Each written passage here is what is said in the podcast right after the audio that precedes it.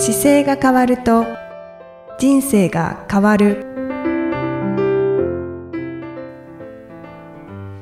こんにちは。姿勢治療科の中野孝明です。この番組では体の姿勢と生きる姿勢より豊かに人生を生きるための姿勢力についてお話しさせていただいてます。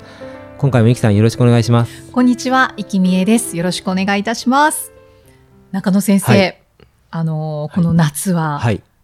い、ろんなことをはい。挑戦すはいると言っていいですかね？そうですね。あの、はい。この収録の時点では、はい。はい。そうですね。配信の時点ではもう挑戦されはたようですけれども、はい、はい。い、ろんなことをされるということで、はい。はい、あのまず1個目はですねあの富士山をまたこう4往復をやってみようと思っていてちょっとでき できるかどうかわかんないですけど4つの、えー登山口から1日で繰り返して登って降りていくっていう。はい、はい。あのー一筆一筆書きね、登山はい。でしたね。はい。今回は、あの、前回とちょっと違う逆回りをしようとしていて、はい、初めにこう、富士吉田からですね、あの、富士吉田の5合目から上がって、山頂に行ったら今度須走に降りて、はい、で、須走の下の山小屋、下の5合目のところが、あの、スパゲッティが美味しそうだったので、そこで ご飯を食べて、で、そこからもう一回須走り上がって、はい。山頂に行って、まあ同じ山頂なんですけど、吉田口と。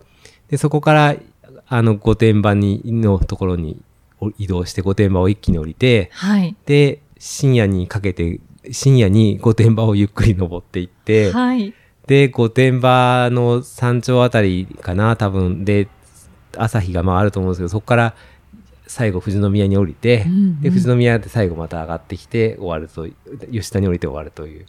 ちょっと前回、あの、やめてしまった、やめ、疲れてもういいなと思っちゃったのを、あえて、あの、最後一番富士宮が短いんですよ、距離が。はい。なので、ちょっとやめれなくなるんじゃないかなと思ってそこを組んだんですけど、実際どうなるかわかんないですけど、あの、前回は、えっと、一人での登山になっちゃったんですよね。そうです、そうです。前回はね、えーっと、そう、3人で行って、2人が高山病になっちゃったんで、あの、1人で最終的に行ってたんですけど、今回は、えー、なぜか一緒に行きたいっていう方々がたくさん出てきてですねおお、、そうなんですね。はい。でも、あの、行きたいって言ってくれるんですけど、4回行きたいとは言ってなくて、皆さん。1回だけ登るとか2回だけ登るっていう方が多いから、あの、初め来て帰っていっちゃう可能性はあるんですけど、一応、はいまあ、あの、最後まで行きたい人も一人いるので、あまあ、どこまで行けるかわかんないですけど、まあ、一緒に楽しみながら行ければなと思ってます。あ、前回のお二人は参加されないんですか、前回の二人はね、今回タイミング合わなかったんですよ。ああ、はいそうなんですね。うわー、どうなるでしょうか。はい。ね、僕もドキドキしてますけどね。はい。まあ、高山病だけにはならないように。はい去年より今年の方が走っ、登ってないから、全く、ああの、ロード100キロの方はやってましたけど、去年はトレイルの方をもっと走ってたんでーう、んうんうんそこが大きな違いですけどねあ。そうですね、はいちょっとそこはドキドキしますね。はい。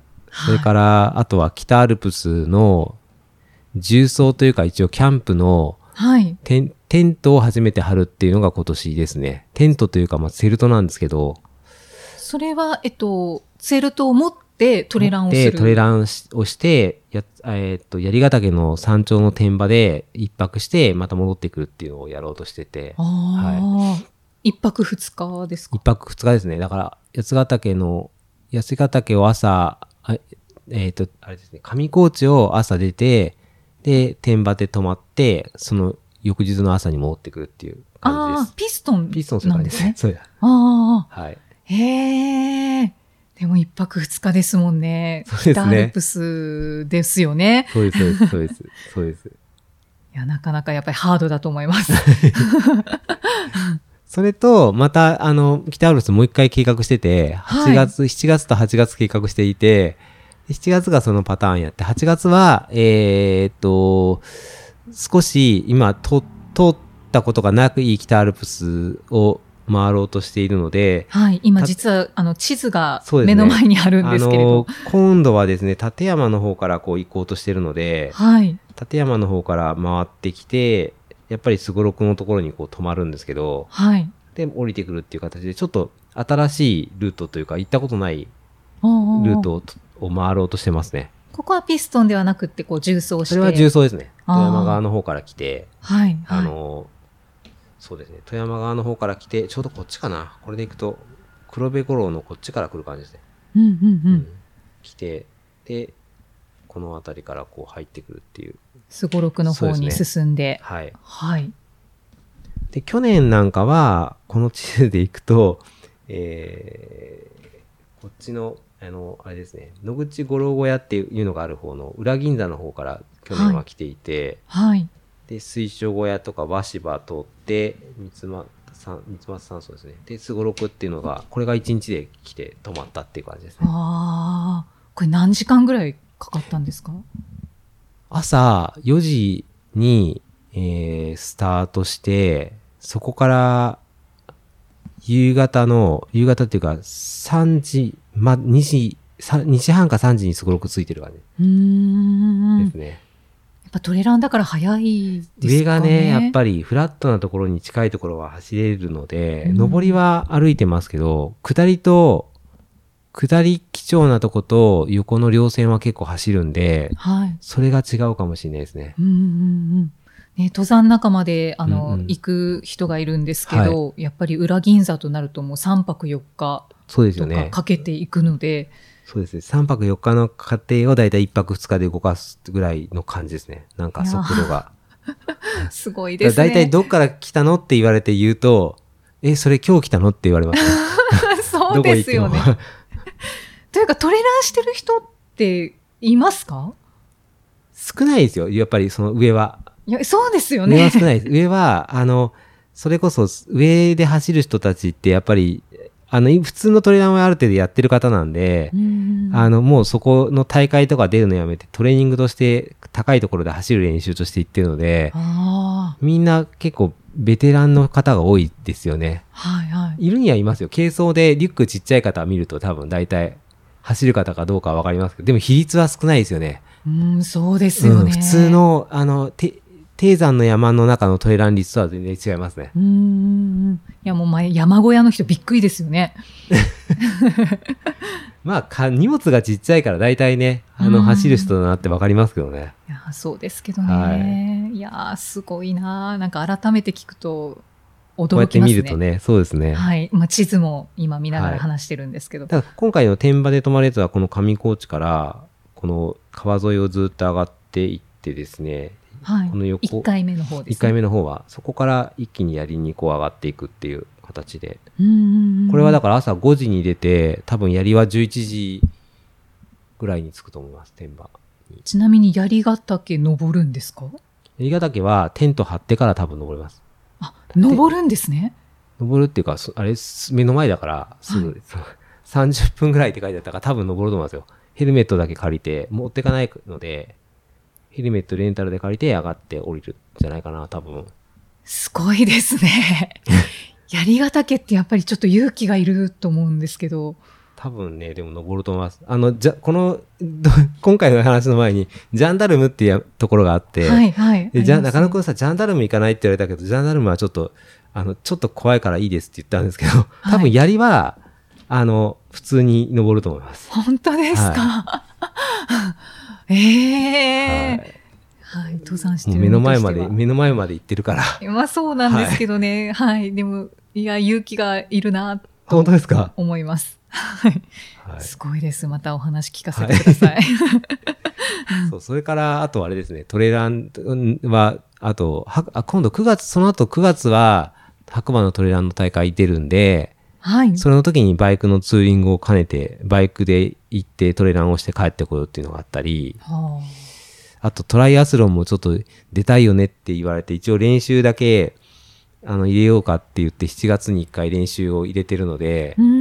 そこでまた久しぶりにトライアスロンの練習を再開するっていうことをしたり、あれ、大会の予定は大会はまだね、決めてないんですよ。でも来年かな、なんか出たいよねっていう話がししてたので、はいはい。なので大体その練習しながら大会が決まるかどうかって感じですね。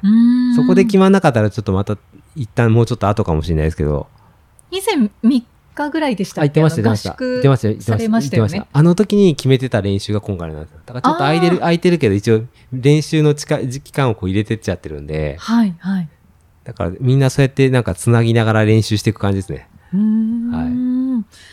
い、や、すごいですね。はい、それでいろいろその友人とか仲間がみんなそういうことをして、し始めてるので、今度、アタカマ砂漠に僕が昔出たやつに出たい友人とかを今度さ今サポートしたりとか、今今年の4月にあの、浅井先生がサハラ砂漠行ったのをきっかけに、浅井先生が行けるなら私も行きたいっていう方がまた続々と出てきてですね、ねそういう方にこうアドバイスしたりとかサポートしたりっていうのもなんか増えてきてますね。本当ですか？はいあの、ね、先生の、先生との対談は、はいはいあの、2回にわたって、ねはい、はいポッドキャストで配信しておりますので、はい。お聞きください。そうなんです。なので皆さんいろんなところにいい影響が出てきてるので、まあ、いい影響ですけど、ね、診療しながらですよね。あ、そうですね。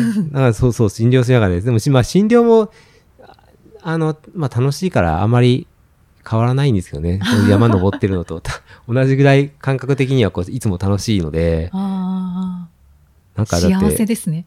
そうですね。だからな、いつも診療はどっちかというと、あの、音楽家の方と喋った時に、あの、中野先生って治療する時とか講演は多分ライブですねって言われて、CD を作る作業とかは多分出版の作業とかがそうなんですけど、それと比べて目の前の方と、あの、喋りながら治療していくときって結構その場その場で全部違うので、うんもう本当にでもライブをしてるんだろうなと思いながら、はい。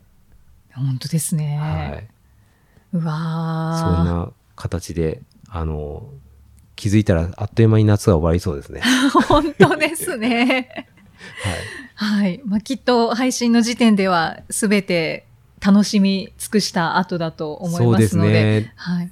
このでも北アルプスなんかは本当に僕子供の頃にあのビーパルっていう雑誌をはい。あの本屋さんで見つけてみたときに、このと北アルプスのテント場にいっぱいテントが張ってあるのとか、夏のぐらいだと表紙に来るじゃないですか。はい。ああいうのを見てて、あこういう風にテントすることできるんだって思ってましたけど、当時は車で行くようなキャンプしかしたことなかったんで、車で行くキャンプは今までいっぱいしましたけど、バイクも。山に自分の足で上がって、テント運んで上がっていって、泊まるっていうのは、でもそういう意味では今回初めてなんですよ。うんうんそうですよね。なんうんかその雑誌の表紙に載ってるのを見て、なんか全然違う世界だなみたいな。そう思います、思います。だからいろんなねいろんな色のテントがいっぱいあって、あのー景色、綺麗な景色を写真撮ってるじゃないですか。はい。あれが実際にここ数年間で北アルプスに行く機会があって連れてってもらって行った時にやっぱり北アルプスのき綺麗な景色っていうのはやっぱり健康じゃないと上見れないのでう、んすごくやっぱり自分の足で行きたいところに行けるって大事だなとお思いながらいつも感謝して登って感謝して降りてきてます。ああ、そういう気持ちになるんですね。なんか本当に、あのね、やっぱり限られた人しか多分登れることができないのと、あと、チャンス、あの、諦めなければ多分できるんですけど、ちゃんと自分の足で歩けないと進まないじゃないですか。はい。あの、健康だからこそできるし見えるっていう景色はやっぱすごいなと思いますね。うんうんうん。あとやっぱり登ったからにはもう絶対降りなきゃいけないそうです、そうです。そうのです、で、そうです。なんかそうですね。だからもう本当に、あの、あんまり僕も、あの、2000メーター、稜線のところでいる動物って、ライチョウぐらいしか見ないですけど、はい。ライチョウが実際にいたりすると、なんか、感激しますもんね。あ、うんライチョウがいたと思って。いや、なかなか見られないですからね。はい。北アルプスに登るまでは、ライチョウは僕、お菓子のところに書いてある絵だと思ってました。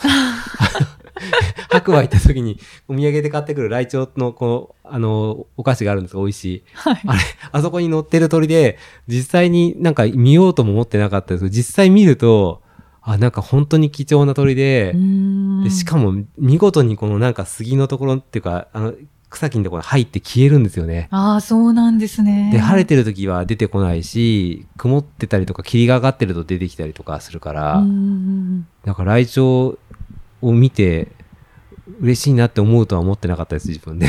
本当ですか？はい。ああ、私も夢です、ライチョウを見るのが。あ、本当ですか？はい。で、なんか冬はもうふわふわの真っ白はい。ライチョウになるらしいあそうので。なんですかあそれ見てないですね。はい。へえ、そうなんだ。それも見たいなと思うんです結けど。構いますよ、これ、アルプス行くと。あ、ねアルプスはいるでしょうね。はいっぱいいます。はい。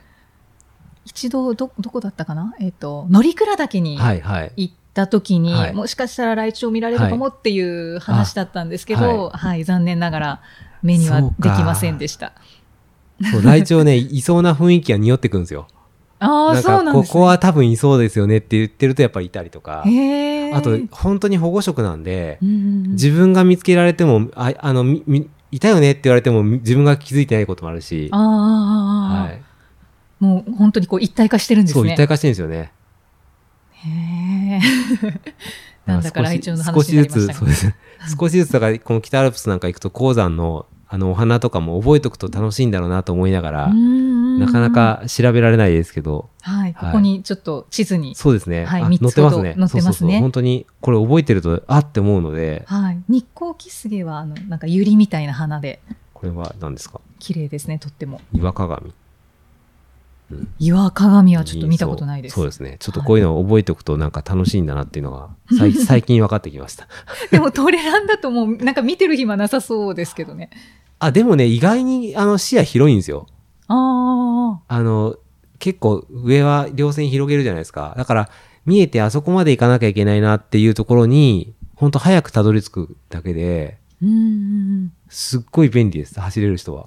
ああ。そっか、登ってる時は歩きますよね。上りはそんなにゆっくりあ早く歩いてるぐらいだけど、どうだろう。登山工程表で行くと、上りとかはだいたい0.7ぐらいでは進むんですよね。6で組むとちょっと大変かもって思うけど、0. 点、あの、地図に載ってる50分で行けますよってやつは、だいたい30分で行くぐらいかな。ああ、上りがね。それぐらいの感じですかね。うーんんじゃあぜひいろんな花もめでていただいて。そうですね。は はいい。